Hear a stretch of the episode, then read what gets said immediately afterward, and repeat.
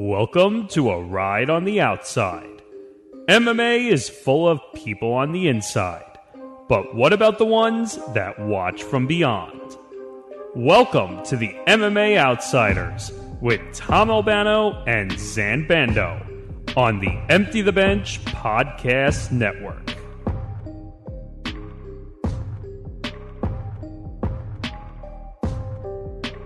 It's episode thirty-five of the M M A Outsiders. That's Sam Bando, and I'm Tom Albano as always. And Sam, this was a really entertaining uh, weekend of fights. This is what I call the night of the knockouts. You had a knockout in boxing, a knockout in Bellator M M A, a knockout in U F C. Uh, pretty entertaining weekend of fights. And we're coming up on a weekend that's very flat. Uh, yeah, I mean, if you want to talk about how great of a weekend this was, if you're a hardcore combat sports fan, uh, this was the weekend for you. You had a little bit of everything both on Friday and Saturday night. Um, again, uh, I am Zan Bando, that is Tom Elb, and I'm glad to be back here for episode thirty-five. Before we get into everything and more that was this past weekend, be sure to like and subscribe. Uh, be sure to share the show everywhere. You can follow the Empty the Bench Podcast Network at E T B Network. You can follow this very show at M M A Outsiders E T B. And if you don't want to see our faces every single week, you can listen to the audio-only version of this podcast and all the other podcasts associated with the Empty the Bench Podcast Network on anywhere where you get your podcasts. So Spotify, Apple Podcasts, your preference. You can take M M A Outsiders and the entire E T B library wherever you go. And on the uh, flip, if you are listening on the audio platforms, don't forget to check out the YouTube to see the video feed and to give a like and subscribe as you do on the YouTube. Yeah, of course. And obviously, as you guys all know, uh, I'm Zan Bando. I'm a staff writer at B J Penn dot com and the newest member of the Bellator Rankings panel, which I can't believe I'm still saying that, but you'll get you'll get to see a lot more of my input there as the weeks and months go along, so you can find my work there. And then that's Tom to my left. You can find his work over Fan-Sided M M A. Tom, you want to talk about this upcoming weekend being dull? This past weekend was anything but that. Uh, we we we have a lot to get into, so let's start with what happened in Vegas on Saturday night, shall we? Yeah, let's do it. So, Gervonta Tank Davis, Ryan Garcia, it was the fight that plenty of people were talking about and are still talking about. And, well, Zan, I think you kind of called it last week. You said this was going to go about seven or eight rounds, and it went seven. And I... Tank Davis getting the finish, getting the knockout with, uh, as you kind of alluded to in our uh, in our social media promo, a liver shot that would make Bas Rutten smile. Yeah, I mean, I uh, I'm grateful to have called this. Uh, I did not I did not bet on it, unfortunately, because I think I would have made a decent chunk of change had I bet the range of round seven through ten. But no, the, nonetheless, uh, very very entertaining fight. This fight definitely lived up to the billing and uh, some surprising numbers. Before we get into the fight itself, uh, Tank Davis and Ryan Garcia are going to be very happy with their disclosure. Those earnings, Tank Davis taking home about five million dollars, while Ryan Garcia took home about two point five million dollars. This is the fight that boxing needed, in my opinion, going into this fight. These two were combined fifty-one and oh.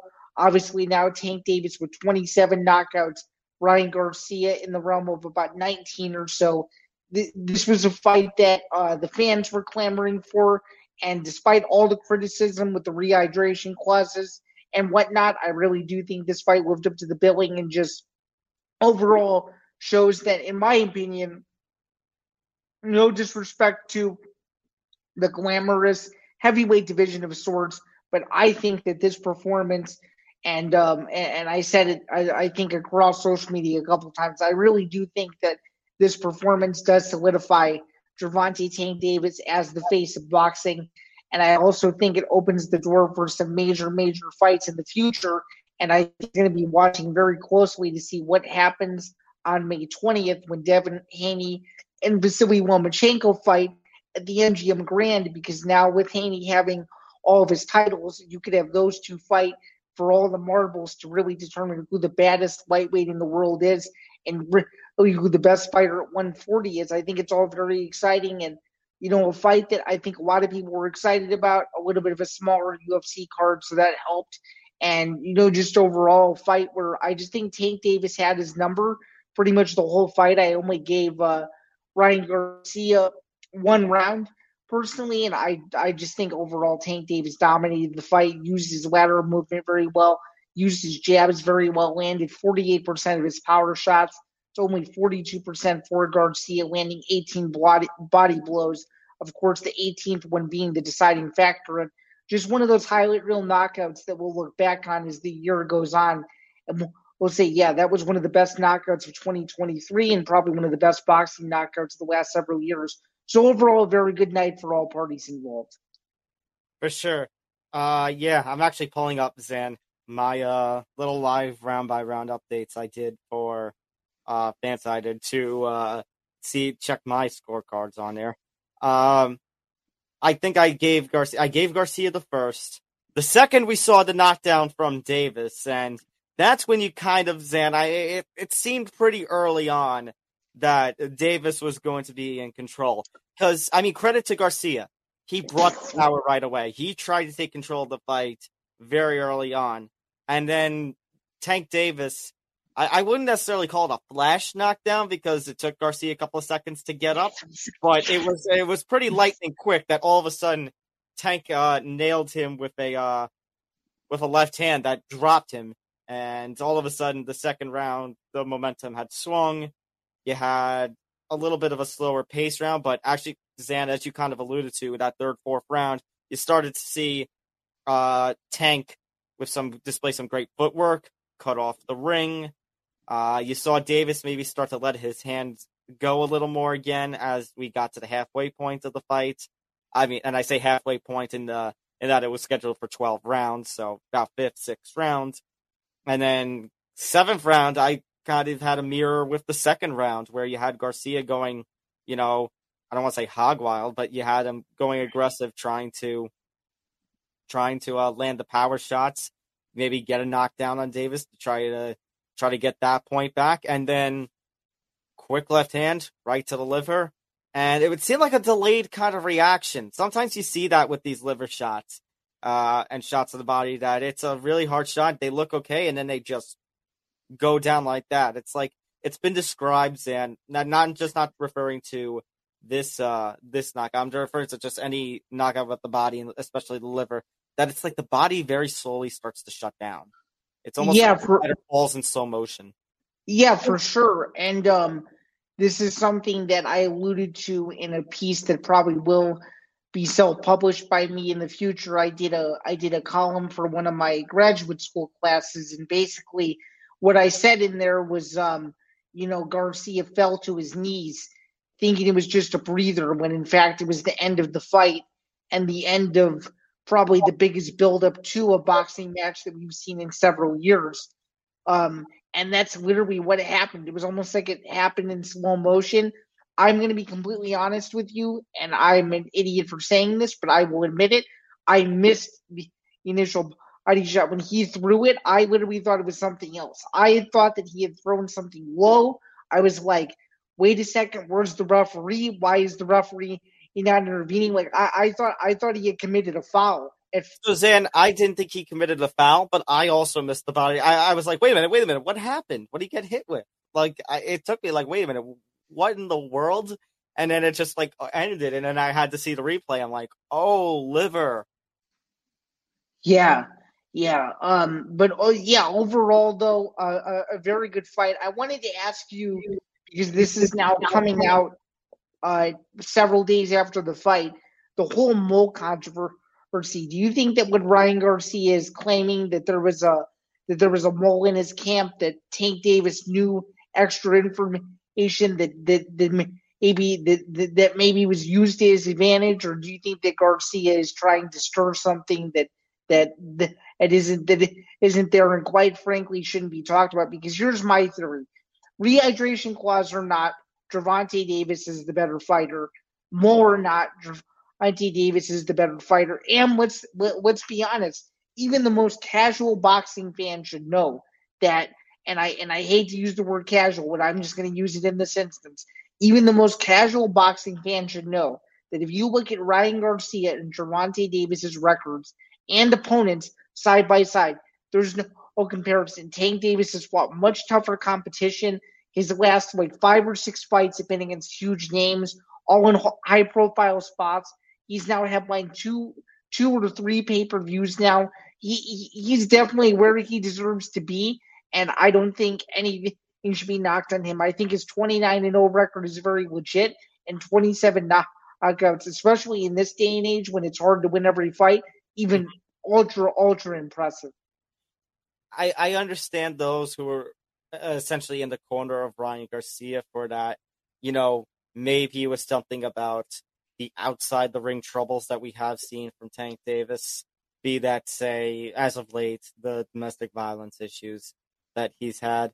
However, as you kind of alluded to, Zan, I mean, if you look at, from a pure boxing perspective at their at their resumes, Gervonta Tank Davis, you know, I mean, Gervonta Tank Davis, uh, obviously promoted by Floyd Mayweather, Ryan Garcia, the former buddy of Canelo Alvarez, and under Golden Boy before both sides had a had a very public and nasty split. Uh, Tank Davis, three weight classes, world champion. Ryan Garcia, you know, he's still only twenty-three, twenty-four. He's still getting there. You know, like this was a good experience fight for him. And heaven he's forbid. twenty-four. He's twenty-four and Davis is twenty-eight. And heaven forbid Garcia, you know, doesn't get to the level of this kind of fight again, which I doubt. I think there could be, you know, another one of these fights down in the future. But, you know, for him, this was the kind of fight that was needed. And Zan, as you kind of alluded to, this was the kind of fight that boxing needed. Just the thrill and the atmosphere and all the talk from, you know, purists and hardcore combat fans. And as you allude to, the casual audience, uh, like this was this was the kind of magic that is missing. Zan, on this show, we constantly use this one. We constantly say how boxing gets in its own way. Well, Zan, this is a very rare case where boxing didn't where, get it, where, where, where it did not, exactly. And you know this fight is big when it's being talked about amongst crossover stars from every sport. You talk about um, Odell Beckham Junior as an example. You talk about Saquon Barkley is an example. You talk about actors and YouTubers interested in the fight. Uh, um, Jay Dion, for example, Mark Wahlberg, um, Mari- Mario Lopez, Andrew Tate, Dana White. I mean, this fight had stars that at this fight and who were watching this fight that at any other fight you wouldn't see, but you saw all of these stars come out. And you know why? It's because Tank Davis and Ryan Garcia have the kind of personalities that draw you in. You could be our age, you could be a little older, you could be five or six years younger than us. There was, there was an audience for this fight that spanned several generations that you just don't see in this, in this sport and in this kind of environment in sports really ever, where you have multiple generations tuning into one fight where the whole world stops. And it felt like this was one of those fights, and as I alluded to last week, this is a fight I've been excited about for over a year, and to see it go the way that it did and for it to finally go off without a hitch and to see the press conferences be as hilarious as they were. I mean, I really do think in all parties involved, DAZN, P B C, Showtime, they all hit a home run on this, and you should be very proud of, according to some very um, good sources across the boxing Twitter sphere, the pay-per-view numbers, in their words, um, exceeded expectations. I also saw another adjective used to describe that they crushed expectations. So I'm excited to see how they did both on streaming and on linear. So overall, overall a great night for the sport of boxing. And without a doubt, Las Vegas was the place to do it. And to have over twenty thousand eight hundred people packed that place from all over the world is pretty cool to see. And uh, that's not going to be the last big fight that either of those guys are going to be in. And I just feel like at some point down the line, these two are going to have to fight again because, as as you and I both know, it takes two to tango. Um, it, it, it takes one to make a great dance partner, and Ryan Garcia needed Gervonta Davis, and Gervonta Davis needed Ryan Garcia, and that's what that's what we got. And the money, and Zan, the money is always in the rematch. Absolutely. You want to talk about five million dollars for Davis and two point five million dollars for Garcia? Maybe, maybe try to maybe try to double that the next the, the, the next time these two fight, because the more the more money that's at stake, the more interested both of them are going to be in that fight. And you have a huge backstory to build on this on this second fight. You could talk about the rehydration clause. You could build it up with the mole. You could build it up with, was the liver shot controversial? You have so many different angles for the rematch that I think it's a promoter's dream.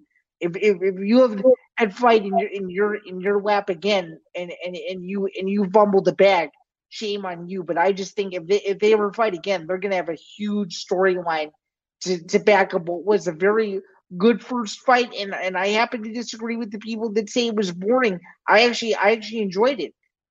It was it was a fun fight. I can't believe some people thought that it was boring. Now, as far as the mole uh, question, Dan, because you answered that, I didn't get a chance. I mean, you asked that, I didn't get a chance to answer it. Um, yeah. No, I, I don't believe. I don't believe there was really a mole in the camp. And you want to talk about the rehydration clause and all that. I mean, Dan, I think if you're going to talk about that stuff, you're going to have to talk about Ryan Garcia's post-fight interview, because the post-fight interview was not a good look for Garcia at all.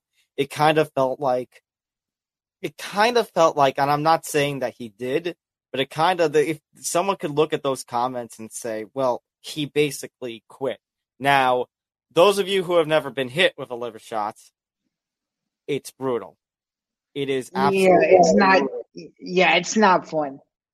It, it, it, like I said, it basically is a whole shutdown of the body to the point where it seemed like he couldn't breathe. But I don't know if the interview was more of along the lines of that he was still trying to catch his breath from the liver shot, or if he just had no explanations for what has happened. I mean, wasn't exactly a great look, but Garcia, as I said, is young. He'll bounce back from this. And, you know, he has an interim title. He was the, I mean, he had an interim title. He was the W B C interim champion after finishing uh, Luke Campbell back in the start of two thousand twenty-one.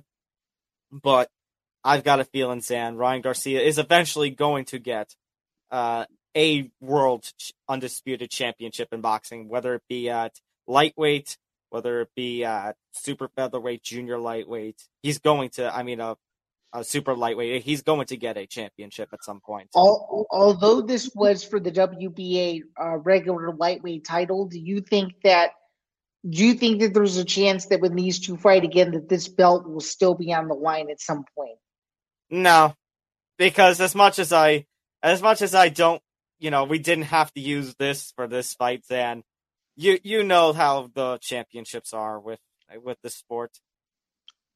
For sure, for sure. But hey, at least the W B A lightweight division has its king now.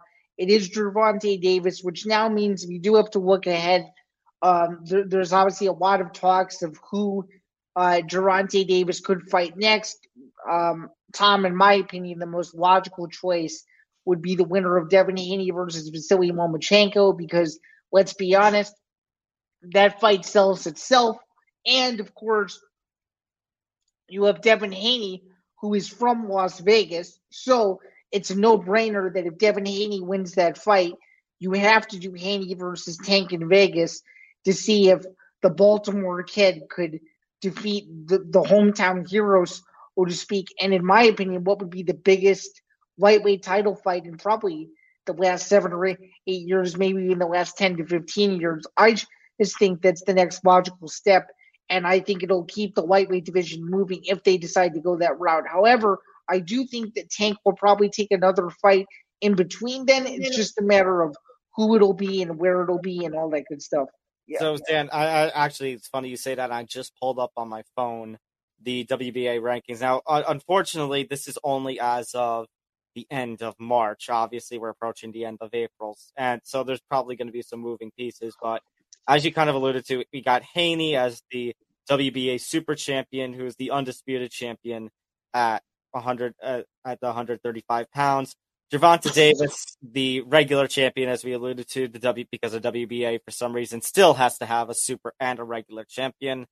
You would hope, as you kind of alluded to, Zan, that maybe those two will end up fighting. Um, but you look at the rest there. I mean, number one was Ryan Garcia, who he just knocked off. You got Frank Martin, who maybe, if anything, Zan, maybe that's the fight in between. I could see Davis easily uh, taking off uh, Martin. You got William Zapata, who again, not a who actually not a bad match, but no comparison between Tank and Zapata. I think, Zan, what's going to be interesting is if Lomachenko upsets Haney in uh, next month. Yeah, I mean, I personally think that uh, I personally think that all the overseas purists, if you will, are going to be jacked up because they would want to send they would want to send Davis over there to fight him instead of having Vasiliy Lomachenko come to America for. for that fight, because they know they can make a lot more money if they do it internationally and in prime time. So for the international crowd, it might be better business-wise if Lomachenko wins, but that's why they do these fights. So we'll we'll see. I just think personally, da- uh, not Davis, but Haney is quicker than Lomachenko. He's slightly a few years younger. Uh, he has a lot more – he has, I think, a, a better gas tank, and I just think overall – you know, going to Australia and fighting in enemy territory against Kambosos when he did, I think he's going to be mentally prepared to be back in the United States again. I just don't see this fight going well for Loma, and I think the only way he wins this fight, we'll obviously preview it more as the fight rolls around in a month, but I do think that unless Loma goes the distance with uh, Haney, it's not it's it's not going to go well. Yeah, I kind of agree. My early prediction on that one is Haney. Uh, I mean, Loma is still an incredible lightweight, but he's not at the, you know, same hype and everything that he was twenty seventeen, twenty eighteen, where he was taking over the sport.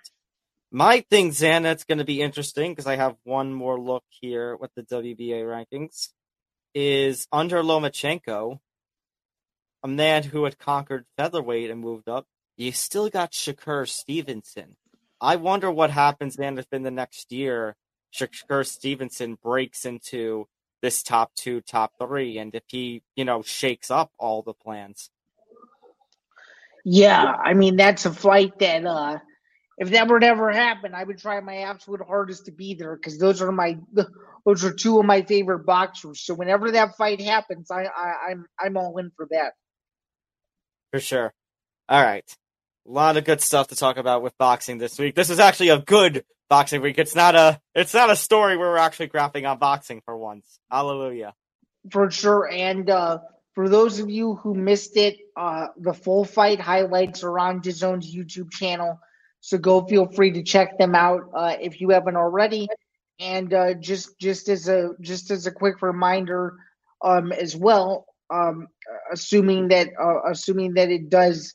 Uh, take place. Just feel free to continue to follow um, with what's happening in, in this division, because I do think it's quickly becoming one of the most exciting divisions in boxing. Is it's going for a bit of a mini resurgence where you're seeing a lot more talent than usual, and uh, hopefully we'll get some bigger fights in other weight classes down the road. But that's a story for another episode. So again, in a nutshell, Tank Davis is still the king of the W B A regular lightweight division, knocking out Ryan Garcia, previously undefeated, in seven rounds with a devastating liver shot. So congratulations to Leonard Ellerbe, Floyd Mayweather, and Team Davis for getting the job done, as Tom and I both thought they would. However, my prediction was a little bit closer than his. Mm-hmm. So, yeah.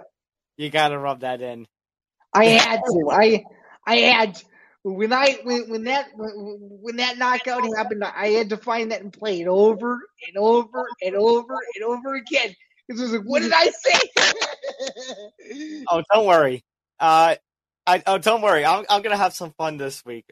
For, uh, because first of all, if Nick Morgerson is watching this, uh, here's a sound you're gonna be hearing very soon, over and over again. R E L A X, Mister Jets fan. And second of all, Zan, I think you were having a good week, and Elon decided, ah, no, I need to, I need to crap on this guy's week some. Yeah, so uh, for those of you who, who have been living under a rock, I guess I can say that I um I was I was legitimately verified for nearly two years. I was coming up on my two-year anniversary in July, and unfortunately, with all of the new Twitter stipulations, my legitimate blue check mark, which I had worked very hard to earn over the last ten years, was taken away. So I am back to being Zambando with an unfiltered opinion. Am I still as legitimate as ever? I would I would say so, but I don't have that uh, uh, official license, if we want to if we want to call it that. As as you gotta, as you gotta cough up the eight bucks to get that license back. I, uh, I I I suppose. However, uh, if you do that now, apparently you're getting uh, you're getting canceled. So I'll wait I'll wait I'll wait a while on that. Um, you're gonna you're gonna get the blue uh, blue check mark again, and you're gonna get the replies. You know that meme. This M F R paid for Twitter. yeah, yeah, no kidding. And that's uh, and that's the and that's the last thing I wanna I wanna deal with. Um, and and by the way, it's absolutely hilarious. Uh, turning this back to M M A, that if you go on Dana White's Twitter account and you click on his blue check, it says that he subscribed to Twitter Blue too. So he, so it's so funny that some accounts like have affiliations with the company they work for, and then other ones don't. It, it happens to be one of the few that actually doesn't, which is which is pretty crazy in my opinion. Well, um, speaking, well Sand, I I, th- I think this is actually a good transition. Speaking of crazy and speaking of things uh, happening, so before we get into the other recaps, uh, Nate Diaz getting involved in a street fight. Uh, yeah, well, fight this weekend in addition to all the ones we're recapping. Uh, yeah, there was another fight this weekend taking place across the country in New Orleans, and it did not happen in a in a in a sanctioned venue of sorts. It, it took place right outside of Misfits Boxing in New Orleans. It all stemmed from Nate Diaz throwing a water bottle, and then it got all crazy. And yeah, Nate Diaz has a history of throwing water bottles.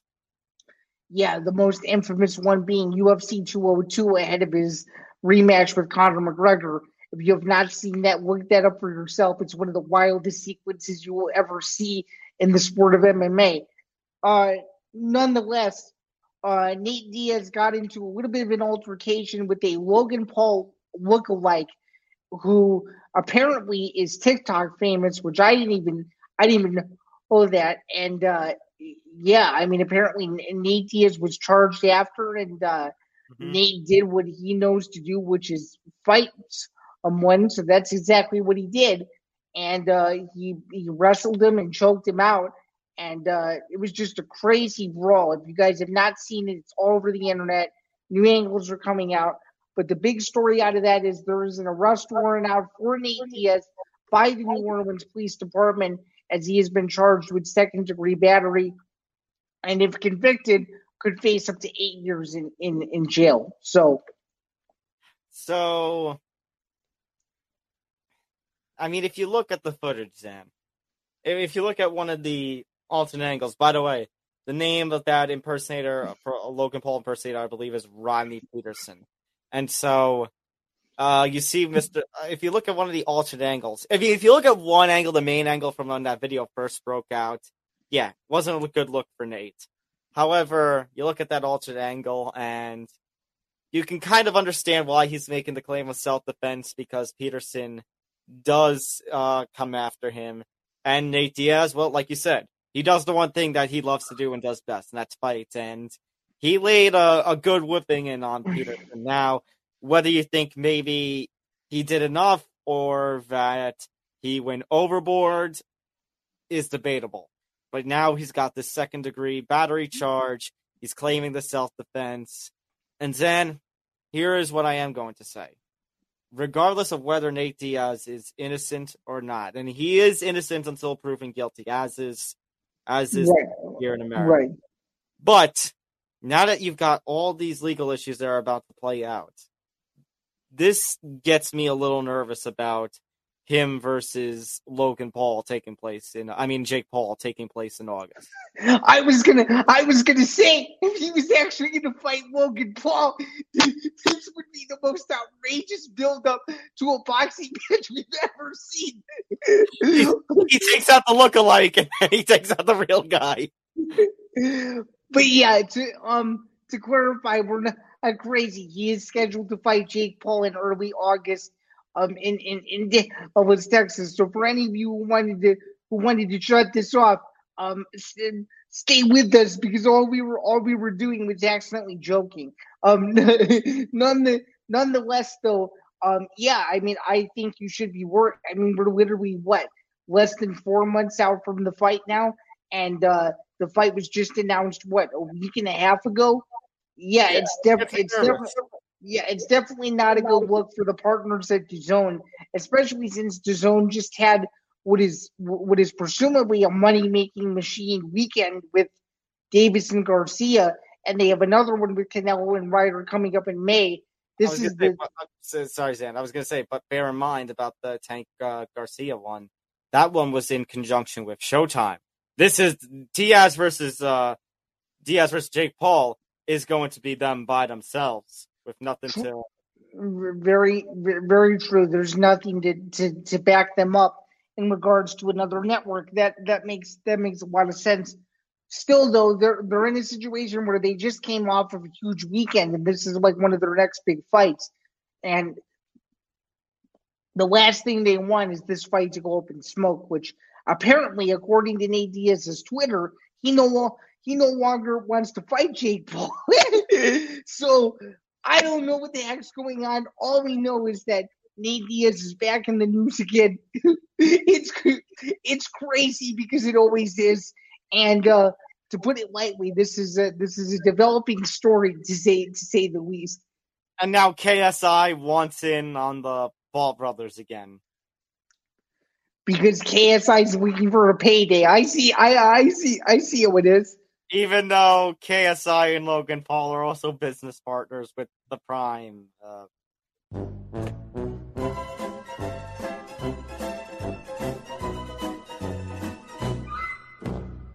Oh, and just as, I, just as I'm praising boxing, I hate the sport again.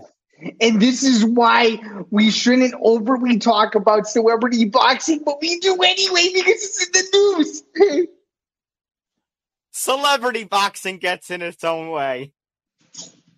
Celebrity, in air quotes, boxing gets in its own way. Uh, uh, yeah, so I'm nervous. Uh, maybe, Zen, maybe nothing comes of this. Maybe the fight get, just gets pushed back a month.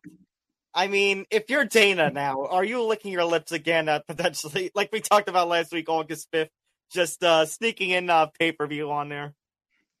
I think he's more focused than uh, he broke even playing chips at the casino this weekend. While, he is, while watching the fight, while watching the vid- the footage of Nate Diaz. Um, I mean, I think I think his mind was on a lot of other things, but I, I bet you there's probably no way somebody in the U F C office has said, "Hey, we need to get on this August card because now there's a chance that D A Z N could blow up in smoke." And whether you like it or not, and uh, I've had uh, I've had some arguments with some people about this, but I'm going to stand behind my word here. I, I truly do think that Dana enjoys when his fellow streaming partners or his streaming competitors aren't doing well. So well, I think the one thing that he's hoping for is that this D A Z N thing flops. So at the moment, if you're if you're Dana White, everything's going the way you want it to. Obviously, you never want to see anyone potentially get arrested, but if this fight doesn't happen, he's got to consider making August fifth a target date for a pay-per-view, because if he doesn't, I think it's I think it's his own fault.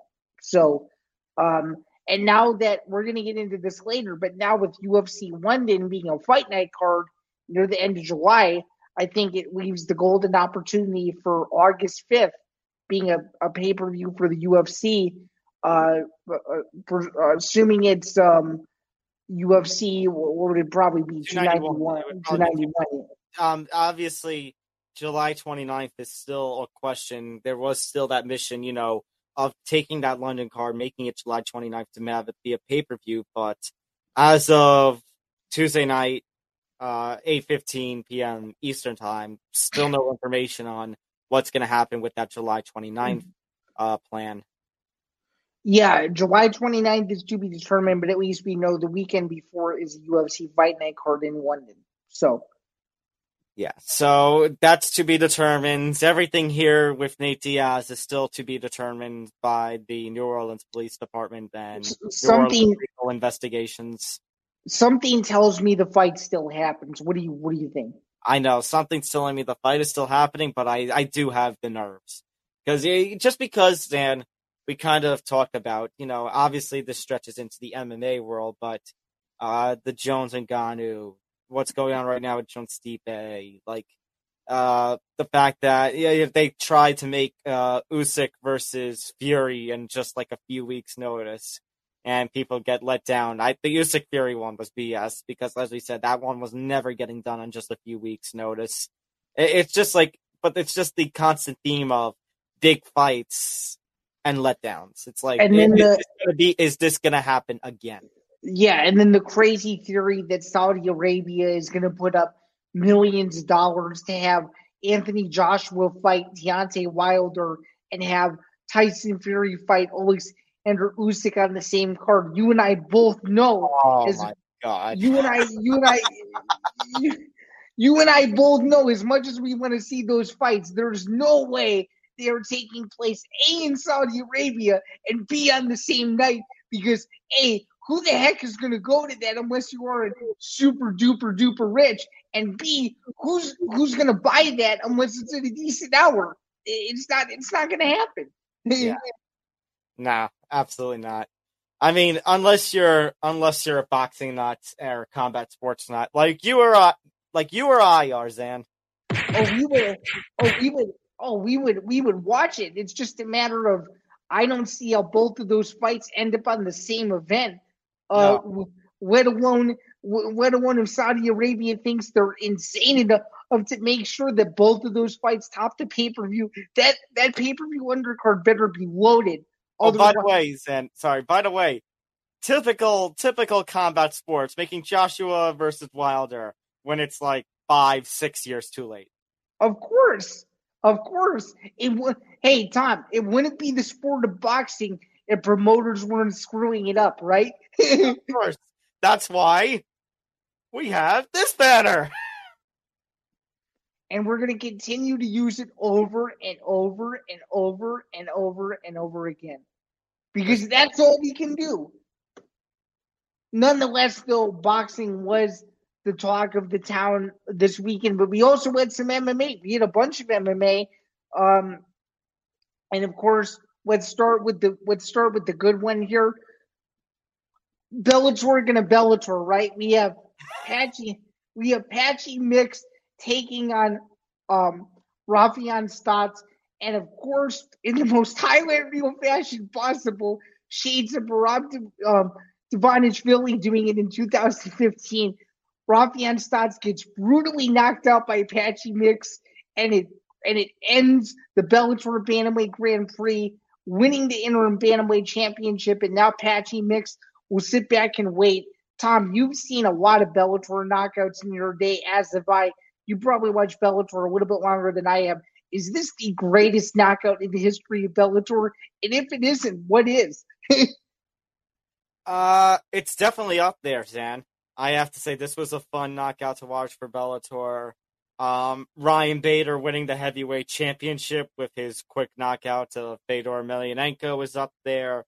Um, I'm not sure if I would call this the uh, knockout of the year so far. I, it's up there, but we did have... Uh, who did we have? The, there was a fight earlier this year. It's kind of slipping my mind right now.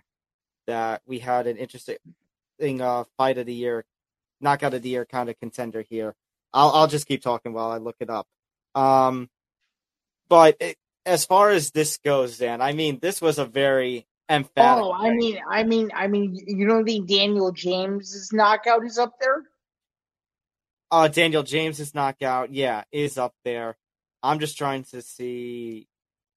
May have been the two ninety-two card. It's like now I got to keep. Uh, now I got to keep looking for it. Was it the Linton Vassell one? It might have been the Linton Vassell one that was entertaining. That I said was knockout of the year contender. I would. I, I would say Patchy Mix tops that, given the given the stakes of the fight. In my, in my opinion, not seeing the Linton Vassell fight wasn't big because it obviously was. Um, he's he's one of the best fighters that organization has. No, no, no, no, no. It wasn't uh, Lorenz Larkin. That's who I was thinking of. The two ninety oh, card, right? the, the elbow knockout.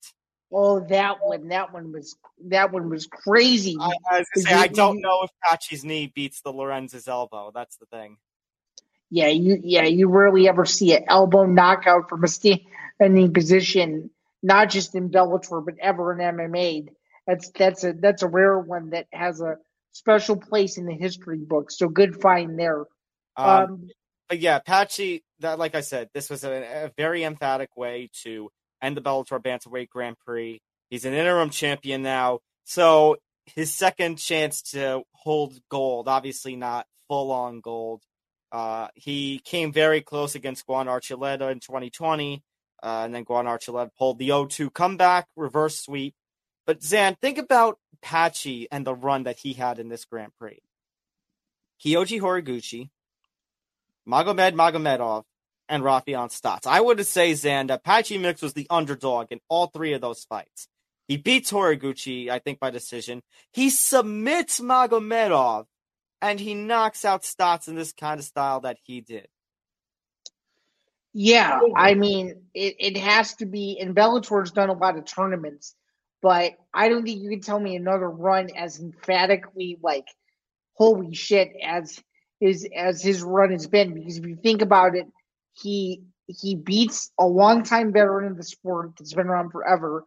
He beats the supposed favorite to win the entire uh, Grand Prix to, to begin with, or at least one of the favorites that a lot of people had penciled in is going to the finals, uh, finishes him, right? Mm-hmm. And then, of course, you have this emphatic knockout against the guy in Stotts who just won the biggest fight of his career against Danny Sabatello in a fight that was being promoted as if it was the finals when it was just a semifinal bout, which is crazy to think. Obviously, Danny Sabatello won on this exact same uh, or, or won the night before on Bellator two ninety-four. Mm-hmm. Um, but I, but I'm just saying here, I, uh, I'm very excited because now I'll get a front row seat to Sergio Pettis versus Pitbull. And I think whoever wins that fight is going to be a very tough matchup for Mix. And, uh, you just got me more excited for Bellator two ninety-seven than I have been since it was announced. The, the way that that Grand Prix ended is the same as the Sergio Pettis, uh, Patricio Pitbull fight. I'm in for one hell of a treat. Uh, June sixteenth in Chicago, which um, which has now convinced me that the Bellator Bantamweight division is, in my opinion, the best division that that promotion has, and has has made a name for itself as as rivaling the U F C. I know we don't really compare the, these divisions very often, but I think some of Bellator's claims are slowly but surely coming to fruition that maybe they are, maybe some of these divisions are getting on the same level as the U F C. I certainly think, I, hey, I gotta, I gotta say this, and this is gonna sound crazy, but I actually think that if Patchy Mix ever fought Henry Cejudo in a hypothetical fight, I actually think Patchy Mix would give Triple C some problems. I really, I really, I really do. I think it would be, that'd be a fun a, fight to watch. Actually, I, I, I think it would be a much closer fight than you think, and. uh I'm going to say this on record right now. I actually think if Sergio Pettis ever fights Aljamain Sterling, I actually think Sterling loses that fight. Ooh. So you're yeah. starting to come over to the kind of side that I had last week where you were teasing me. Oh, Fidel would be uh, would be very happy for me to say that Bellator Bantamweights could, you know, top the U F C's. I think Bellator's and by a mile has the better light heavyweight division. oh, oh, for sure. Oh, without uh, oh, oh, without a doubt, the, the, the, the heavyweight division is a little questionable. Don't get me wrong. I, I, I like Daniel James, but his his lack of M M A experience, um, just in, just in the last decade, is a little troubling. for me to say, yeah, the Bellator heavyweight division can hang with the U F C's. I mean, I don't think I don't think Tim Johnson could beat anybody in the top five. I don't know. I don't know. I don't know about you, but I just think that heavyweight division would, would pose too many problems from a Bellator perspective. What do they want to do as well compared to the U F C guys going over there? My point, Zan, that going on your point that about the kind of tournament run that he had, Zan, I would go as far as to say you compare Patchy Mix's run in this tournament to even the Bellator when they used to do the seasonal tournament. I think Patchy Mix had one of the best tournament runs in Bellator history, if not the best tournament run. It's probably going to be him and Bader. Uh, yeah. Yeah, I mean, it's hard to it's hard to disagree. I would still kind of side with Bader, though, considering that interim status wasn't on the line. He did become True. champion after that. But I do think for sure uh, Patchy Mix is either one A or number two. So very, uh, very well said there on that front. Uh, now, if you're Patchy Mix, we kind of talked about this a couple of weeks ago uh, in the lead up to this fight. But if you're Patchy Mix, is there somebody that you are rooting for when it comes to Sergio Pettis versus Patricio Pitbull? Are you rooting for Patricio Pitbull because of the potential big fight feel? Do you think if Patricio Pitbull wins, it puts a, like a little dent in the plan because you're, you know, like we talked about, th- these guys were preparing for Sergio Pettis, and now all of a sudden Patricio Pitbull comes into this mix. Yeah, I mean, I think if you're Patchy Mix, you're rooting for the best fight possible, but, you know, I think name value, you'd rather fight Pitbull, given what he's meant to the sport of Bellator, and to beat a legend like that and to have him off your list of, you know, you know, next victims, if you will. I, I think I want to. I think I think you want to root for the biggest fight possible, and I think I think Pitbull is that exact fight. Fair point. Uh, Bellator two ninety-five, by the way, the second of two nights in Bellator. It was the back-to-back. You know, the annual back-to-back uh, Hawaii cards. And the previous night, as you alluded, Bellator two ninety-four, the annual Bellator salute to service, salute to the troops. And Liz Carmouche, a veteran, uh, retains her women's flyweight title. Now, for those of you who missed this fight, really bizarre circumstances that we have never seen, in which DeAnna Bennett misses weight for the fight, but Liz Carmouche elects to put her title on the line still.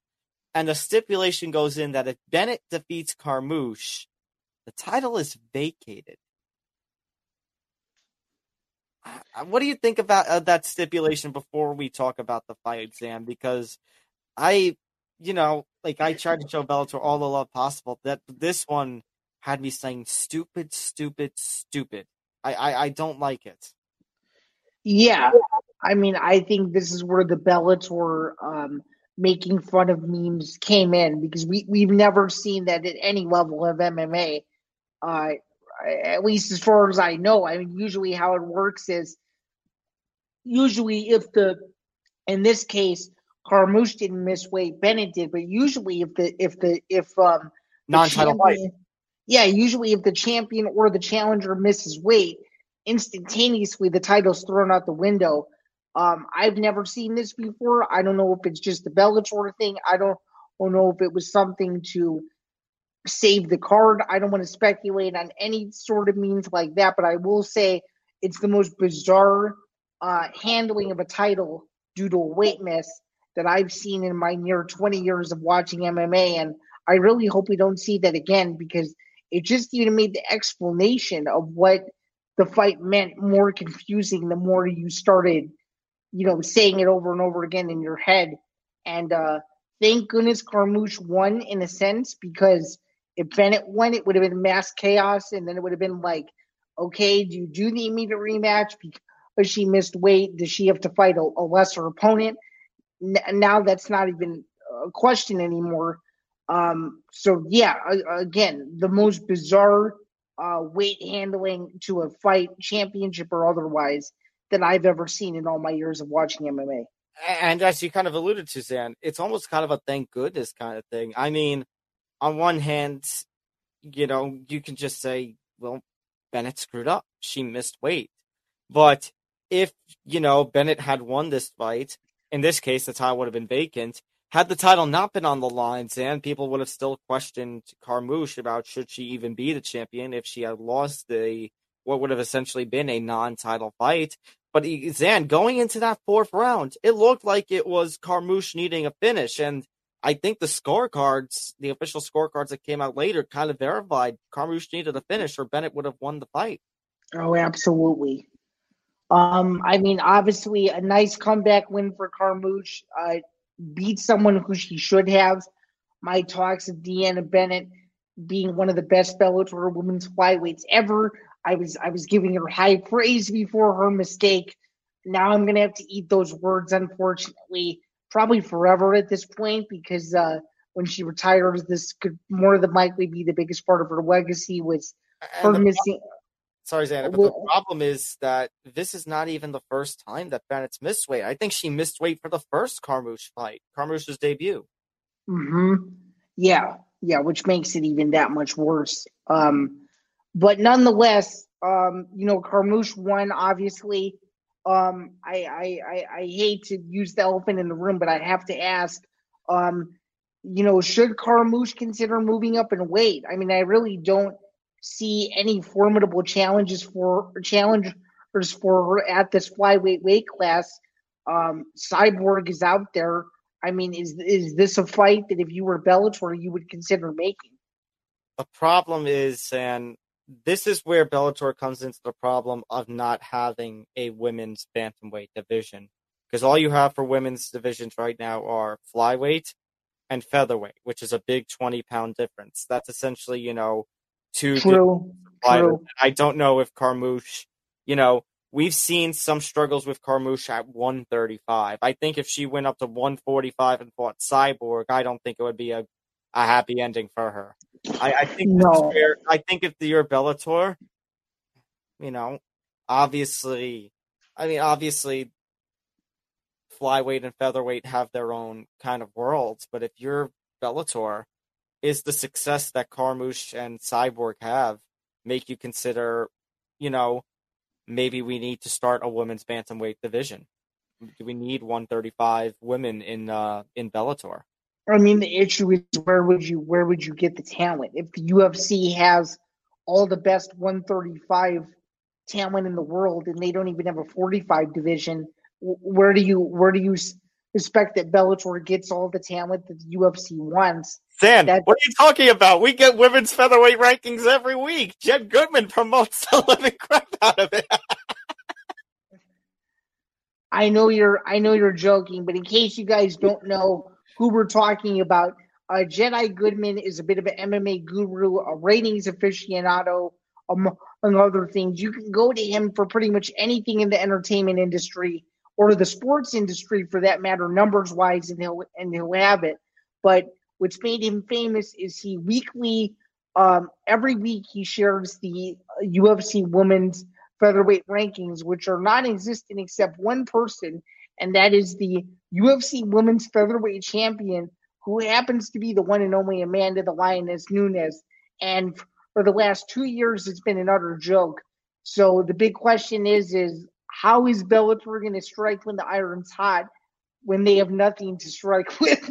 So Cyborg, you know, and Cyborg is taking up boxing fights and stuff. Yeah, no kidding. You're you're not you're not wrong. Actually, uh, so, I got a text message from somebody who said that they got an email basically from, you know, the cyborg nation dot com or whatever, promoting, you know, the Chris Cyborg Kayla Harrison potential fight again. Oh, uh, interesting. Um, I, think I, is, uh, I think this is Cyborg's website, you know, where, because didn't she buy a site called Judah, uh, cyborg kayla dot com or something like that? Uh, yeah, she like bought a bunch of domains and started just like epically trolling a bunch of fighters, and Kayla Harrison was one of them. Oh, yeah, judo, judo kayla dot com. Yeah, yeah, yeah. uh, but yeah, I mean, By the way, by the way, Chris Cyborg is one is one of my cooler followers on Twitter. I, I just Same. have to, I, I just have Same. to, I just, I, I just, I just have to throw that out there. Same, I love that, love her. Uh, shout out Cyborg, shout out to shout out to Bellator in general for just a great, you know, weekend of fights. For sure. For sure. Uh, well said. A, a good weekend for uh, the number two promotion in M M A. Let's go to the, let's go to the, to the, to the big tycoon. If let's go to our glorious U F C Apex card, which was Apex, U F C, Apex, Apex, which was U F C Vegas seventy-one, which I'll admit I watched none of until the main event. Uh, I just, I, I have to throw it out there.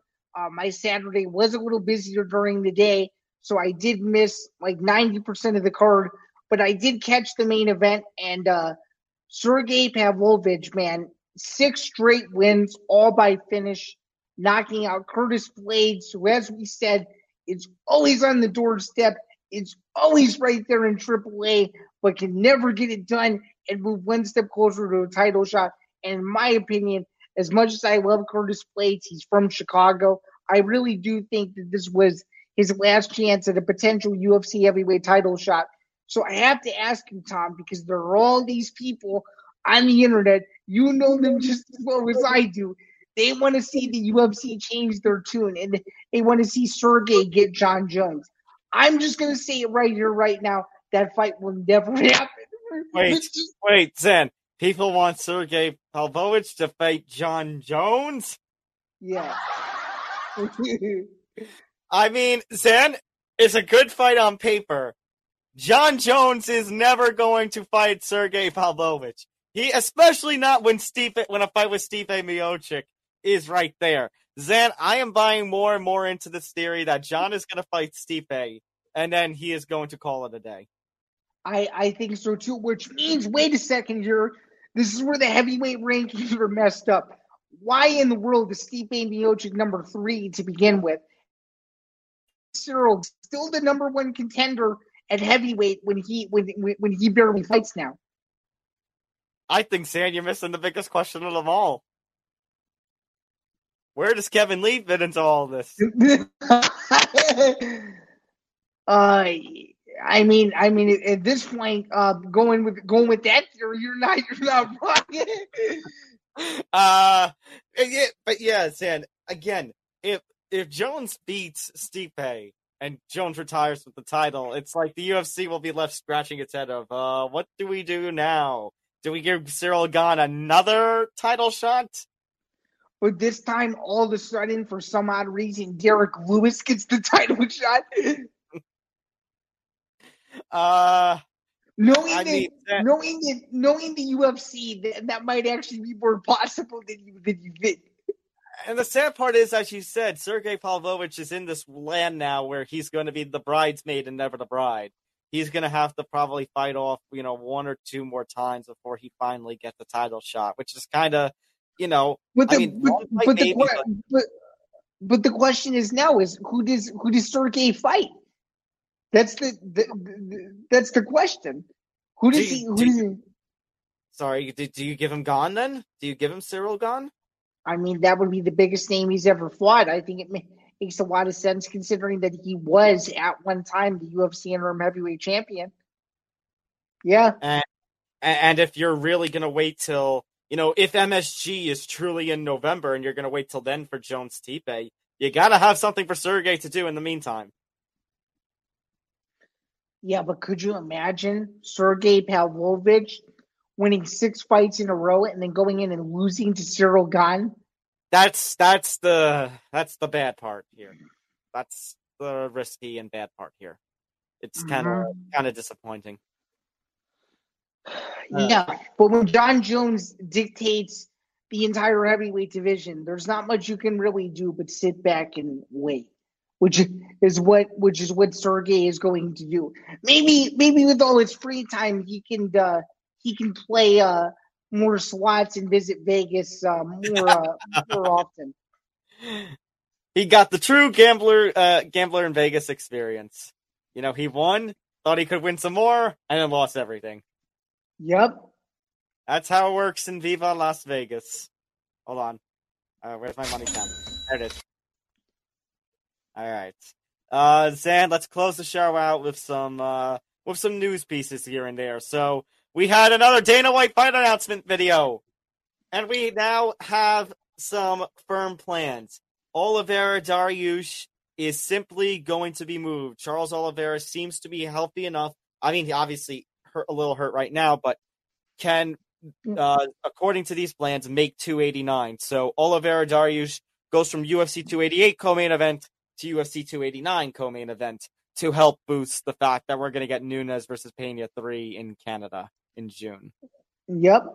But the bigger then, story, the okay. bigger, bigger, yeah, the, the bigger, bigger story is um, the Savage or the O G, whatever you want to call him, Gilbert Burns, just weeks after his last fight and weeks after a massive win against the now newly retired Jorge Masvidal, is going to turn right around and fight, you guessed it, the Gatekeeper.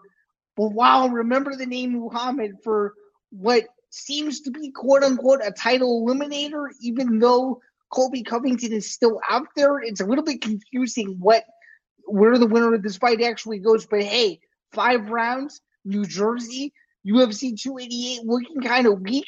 Now you have the now you have the banger of all bangers. This is like when they made Gilbert Burns versus Hamza Chimaev and made it five rounds. I, I'm getting similar vibes here.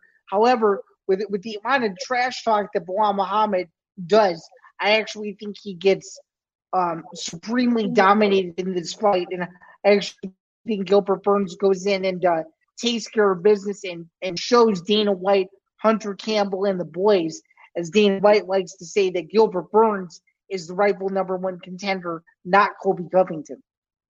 Uh, I mean, I love this fight, Zan. As you said, it is an absolute banger. I think the thing that concerns me is the fact that, Zan, we just talked last week that Bilal seemingly wasn't going to be taking fights because we were just coming off of Ramadan. And now here he is. And, Zan, I, I know they said it supposedly in a joking fashion that, like, he and his trainer are joking that he has eleven days to lose, like, forty-something pounds, which I don't – I think that's over-exaggerating. But I do think that the quick weight cut might be a little bit of a concern when the plan was not to fight again. But, Zan, this is a big opportunity for both these guys. Gilbert Burns, this is an opportunity, as you kind of alluded to, to tell Dana White, uh, screw Colby Covington. Screw those plans for this U S U K thing that Leon doesn't even want to do. I should be the rightful number one contender. And then you've got Bilal Muhammad, who, as we said, Zan, even though it was Ramadan, was basically the odd man out of everything, to the point where there were rumors that Bilal might fight Shavkat. And if Shavkat had won, then there goes the streak that Bilal is on, because Bilal has won like nine of ten. And, Zan, the one fight he didn't win was a no contest. And again, Zan, who was that fight against? Yeah, the um the big the, the, the big elephant in the room, let's put it let's put it that way. The big kahuna at one seventy, that is Leon Edwards. Yep. So it, it, you've got basically, I, I mean, I kind of like this, Zan. The fact that it's five rounds, it's two talented welterweights. And this, again, as you said, kind of is going to put to bed once and for all either Gilbert Burns' run towards another title shot or Bilal Muhammad, you know, and his path towards a title shot. Yeah, it's a it's it's a great fight. Uh, early pick for it is Burns, but we'll see. And then hopefully Oliveira and Dariush goes off without a hitch. And uh, if Oliveira wins, the lightweight is very interesting. Yeah. Let's just let's just put it that way. Knocking on wood, knocking on wood there that uh, that Oliveira versus Dariush does go off at U F C uh, at U F C two eighty-nine. Uh, a couple other things from Dana White's video as I'm trying to get everything up from our from our account. So we've got, obviously we talked about these two fights. We talked about the fact that the uh, July twenty-second card in London, that's a fight night. Other fights announced, Zan. Uh, main event for a June third card, I believe, at the Apex, will be Jack Hermanson versus Brendan Allen. June seventeenth, you got Marvin Vettori versus Jared Cannonier. June twenty-fourth, you got Josh Emmett versus Ilia Topuria. And July first, you got Sean Strickland taking on Abus Magomedov, who Dana White has promoted as nobody wants to fight Abus. Yeah, and uh, about that, um, if you go on James Lynch's YouTube channel, he goes on a passionate rant about why Abbas versus Sean Strickland makes absolutely no sense. And what, and you get deeper into his breakdown, and you'll understand why. But yeah, those are definitely some interesting fights. The one I'm most looking forward to is the Taporia one, though. How about how about you? Uh, yeah, probably Emmett versus Taporia. Yeah, that one, like Strickland versus Magomed uh, Magomedov. Like, I want to see Magomedov fight. The fact that he's taking on Sean Strickland, who is a, you know, in the middle of the top ten of the middle rankings, and it leaves me like scratching my head, like, what? That seems a little out there. So I do like that fight. And yeah, I think I do like the Josh Emmett really at the Perm one the most. Uh, Vettori versus Cannonier is okay, but Zan, it's a battle of guys that Israel Adesanya has already defeated.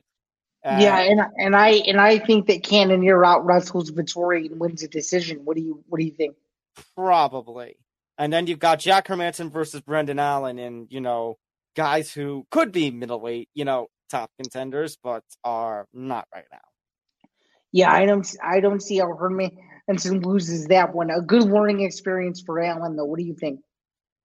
Probably, although if Allen wins, that's a that's a big plus in his pocket. Speaking of middleweight, Zan, one other fight announcement came. I hear something in the distance, Zan. I hear a train coming through. It's oh, like, here, here we go. Here, here we, go. we go. So, Dricus du Plessis is going to get the biggest opportunity of his fight career, taking on Robert the Reaper Whittaker, the former middleweight champion at U F C two ninety. Middleweight title eliminator bout. Zan, here are my thoughts. U F C two ninety just got bigger. Zan, I mean, for all the disappointment that we have with no Jones versus Stipe, they are building some pretty fire fights around U F C two ninety. It's just missing the cherry on top, let's say. Um, and agree, this fight, agree. This fight, and when I and when I saw this announcement, I'm like, oh, he, he's going to be absolutely ecstatic. He's going to be so excited. So, Zan, I mean, this is an absolutely fun fight. I think this is a fire fight that will deliver. I'm going to throw this question at you, Zan, because I know what you're thinking with me and such, but do you think the U F C is hoping D D P pulls off the upset? I would say yeah, because the last thing they want to do is make Izzy versus Whittaker three and have a repeat of fight number two take place. And and, and again, this is, Zan, we talked about it when Adesanya beat Pereira, and they said Pereira's going up to two oh five. This is now the concern. Does that mean Izzy is going to... I mean, yeah, we're just coming off a talk, conversation about Vettori versus Cannonier. That Izzy has beaten both of them before. Um, Marvin Vettori being twice. Is he, is he really going to go through everybody again? No, I no, I doubt it. And especially if they want to make Izzy's next fight in Australia, that that du Plessis fight would do massive, massive numbers and revenue over the... Or it would be, it would be um, without a doubt, not just the biggest fight of du Plessis' career, but probably the most international flavored main event to take place in another city that isn't that isn't in the United States, arguably in U F C history. And Zan, again, you're talking about Australia, and I'm all for that. And I think du Plessis could have a decent audience in Australia, though he'll be playing the bad guy there. But Zan, I am telling you, the U F C, if du Plessis wins this fight, I'm going to go in a little bit different direction, although I've said it on the show before, and you know where I'm going with this. If du Plessis wins this fight, the U F C needs to find a way to book U F C Africa as soon as possible and get du Plessis, the former E F C Africa two-weight division champion and former K S W champion, against Israel Adesanya, the Nigerian-born current U F C middleweight champion, two-time, as the main event of a U F C Africa card. Can they? So I, I, I agree, and I would be all for it, as would thousands of other people. People would be flocking to go to Africa for that event. You and I both know that all too well.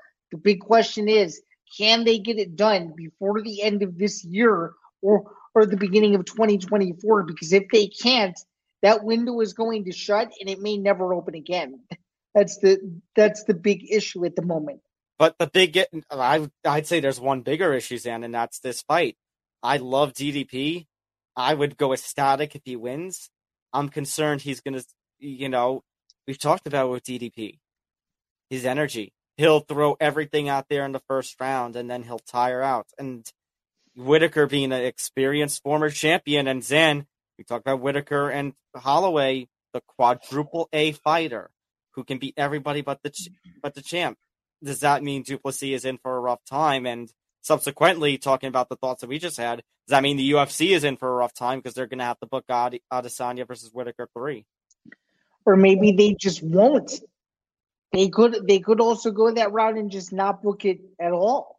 Or do you have Izzy try two oh five again? Do you have Izzy try, you know, if uh, it, considering whatever happens with one seventy, do you try and have Izzy move down to fight a Leon, a Colby, a Gilbert, somebody to try and get the one seventy belt? That's a possibility, but then if he does that, isn't he holding up the middleweight division? That's the that's the big question. Yeah, U F C is in a quite the head scratching of a of a situation when it comes to this card. I mean, it comes to the, this division.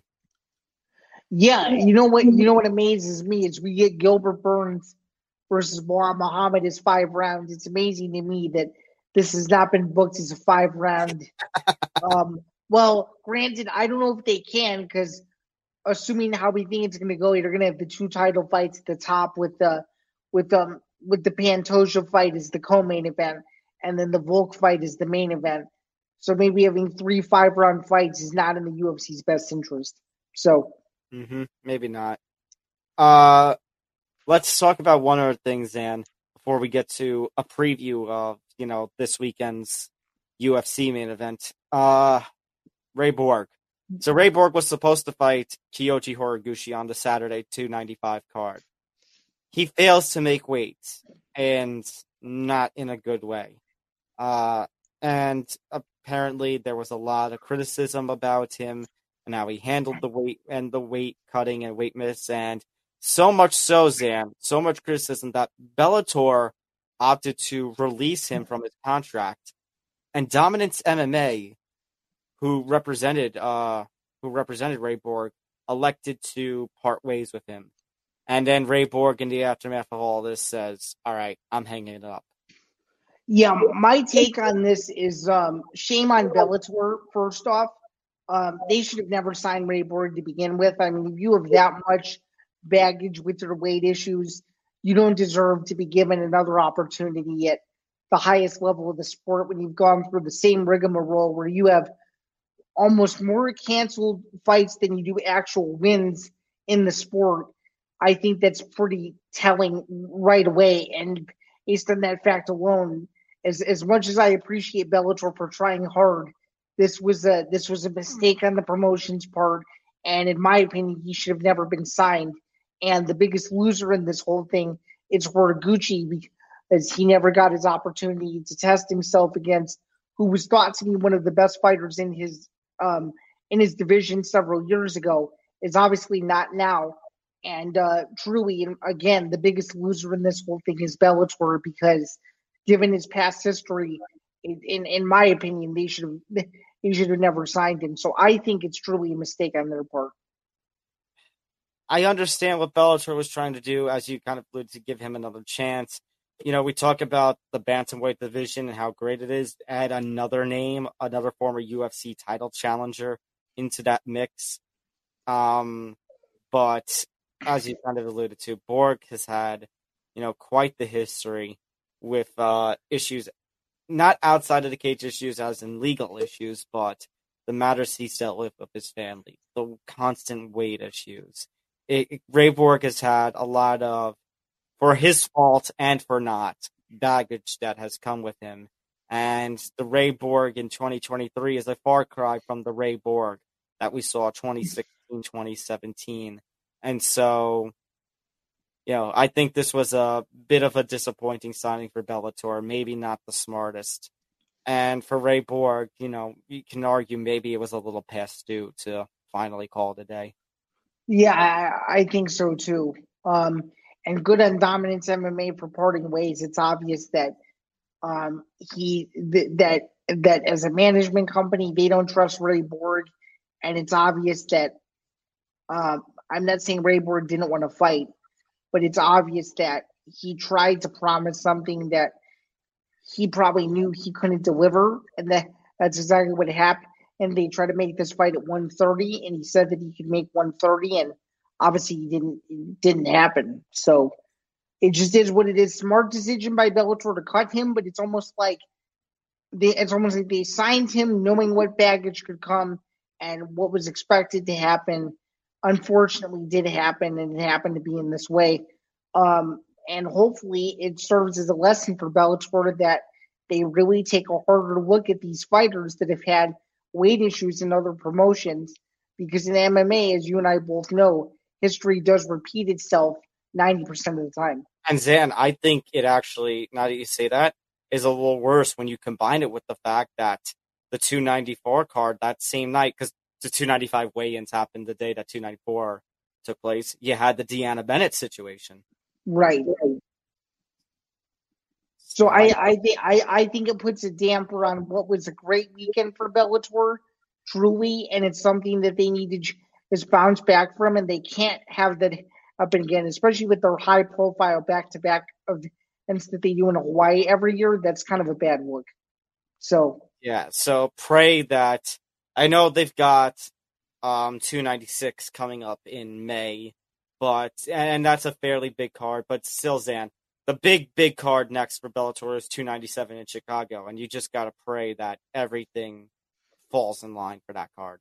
and, it, and, it, and if it doesn't, you'll be the first to hear from me that I will be very disappointed. So mm-hmm. there's uh, the, there the, there's that.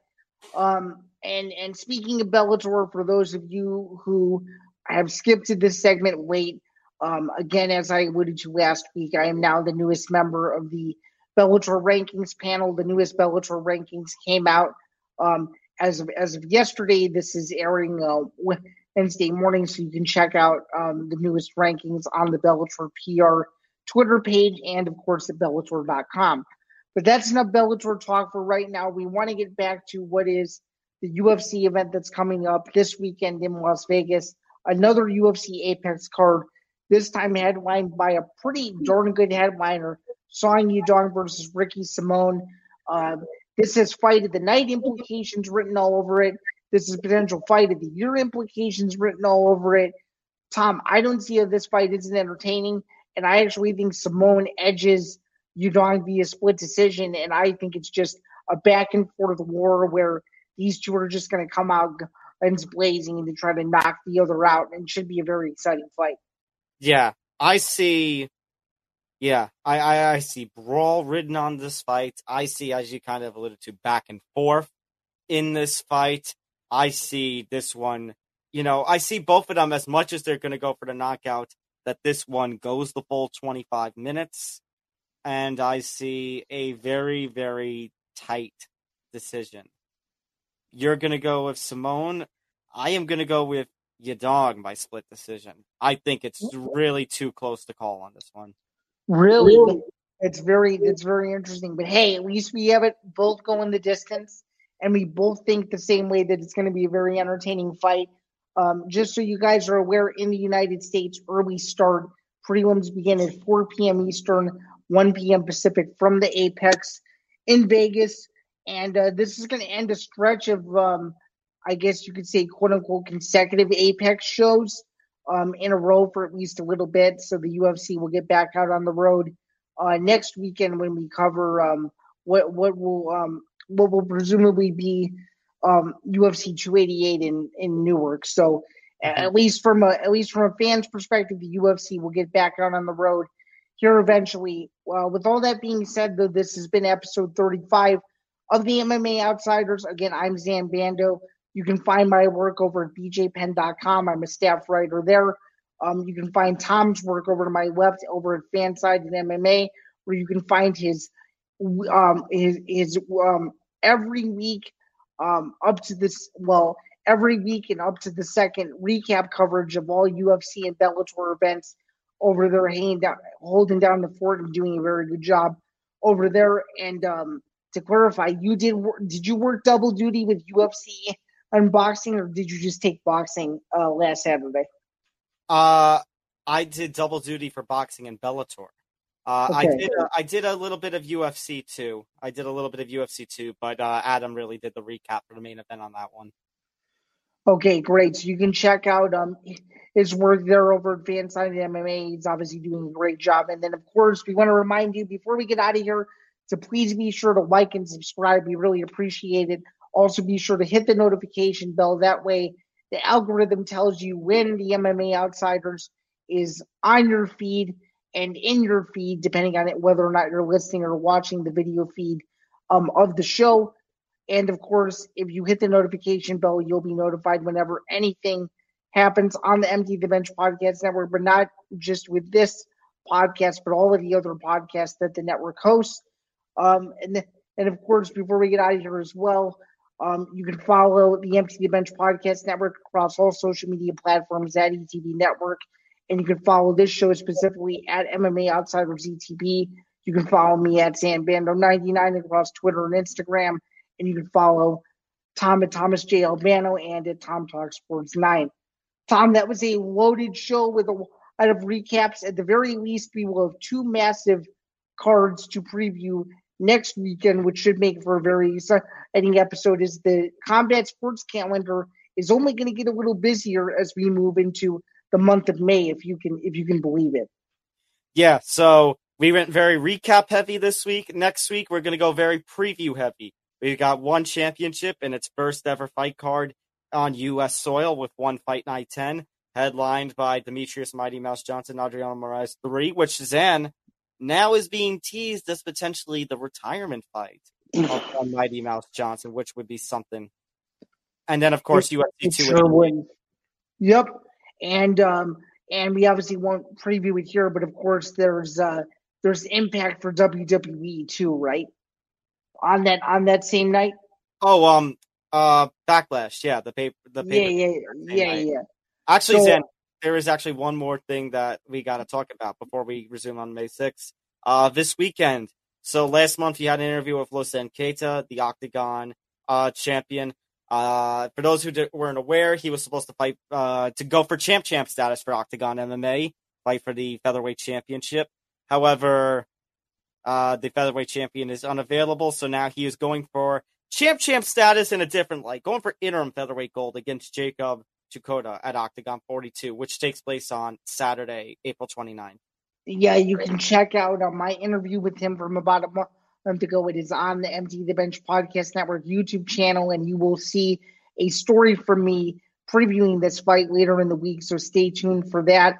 That's, that's another dose of M M A in your life. If you want to catch it, it'll be uh, on DAZN and on Octagon M M A's website uh, globally for a small fee on pay-per-view, so be sure to check that out. They always have some high-quality production and some very entertaining fights, and of course, they're trying to build their featherweight division around Kieta, so a very important fight for him, and uh, we'll, we'll see how he does. For sure. But as you alluded to, yeah, next weekend, one uh, one championship on Friday, Uh, U F C two eighty-eight on Saturday, along with uh, W W E uh, Premium Live event with Backlash. So loaded combat weekend next weekend. So oh, and was- oh, and of course Canelo versus Ryder in Guadalajara, Mexico. Canelo, right? Next week's Canelo too. It's Cinco de Mayo weekend. Yes, oh, sir. Pre- yes, sir. As I said, preview heavy next week. Preview heavy. Very preview heavy, which means we'll be very recap heavy the following week. And we'll also preview U F C North Carolina, but that's either that's either here nor there. Um, for Tom Albano, I'm Zan Bando. Thank you again for tuning in this week. This has been, of course, um, of course, another episode of the M M A Outsiders. And before we get out of here, we just want to say, be Joe Pyfer. Be Joe Pyfer. We'll see everybody next week. Take care. Take care. Have a good one.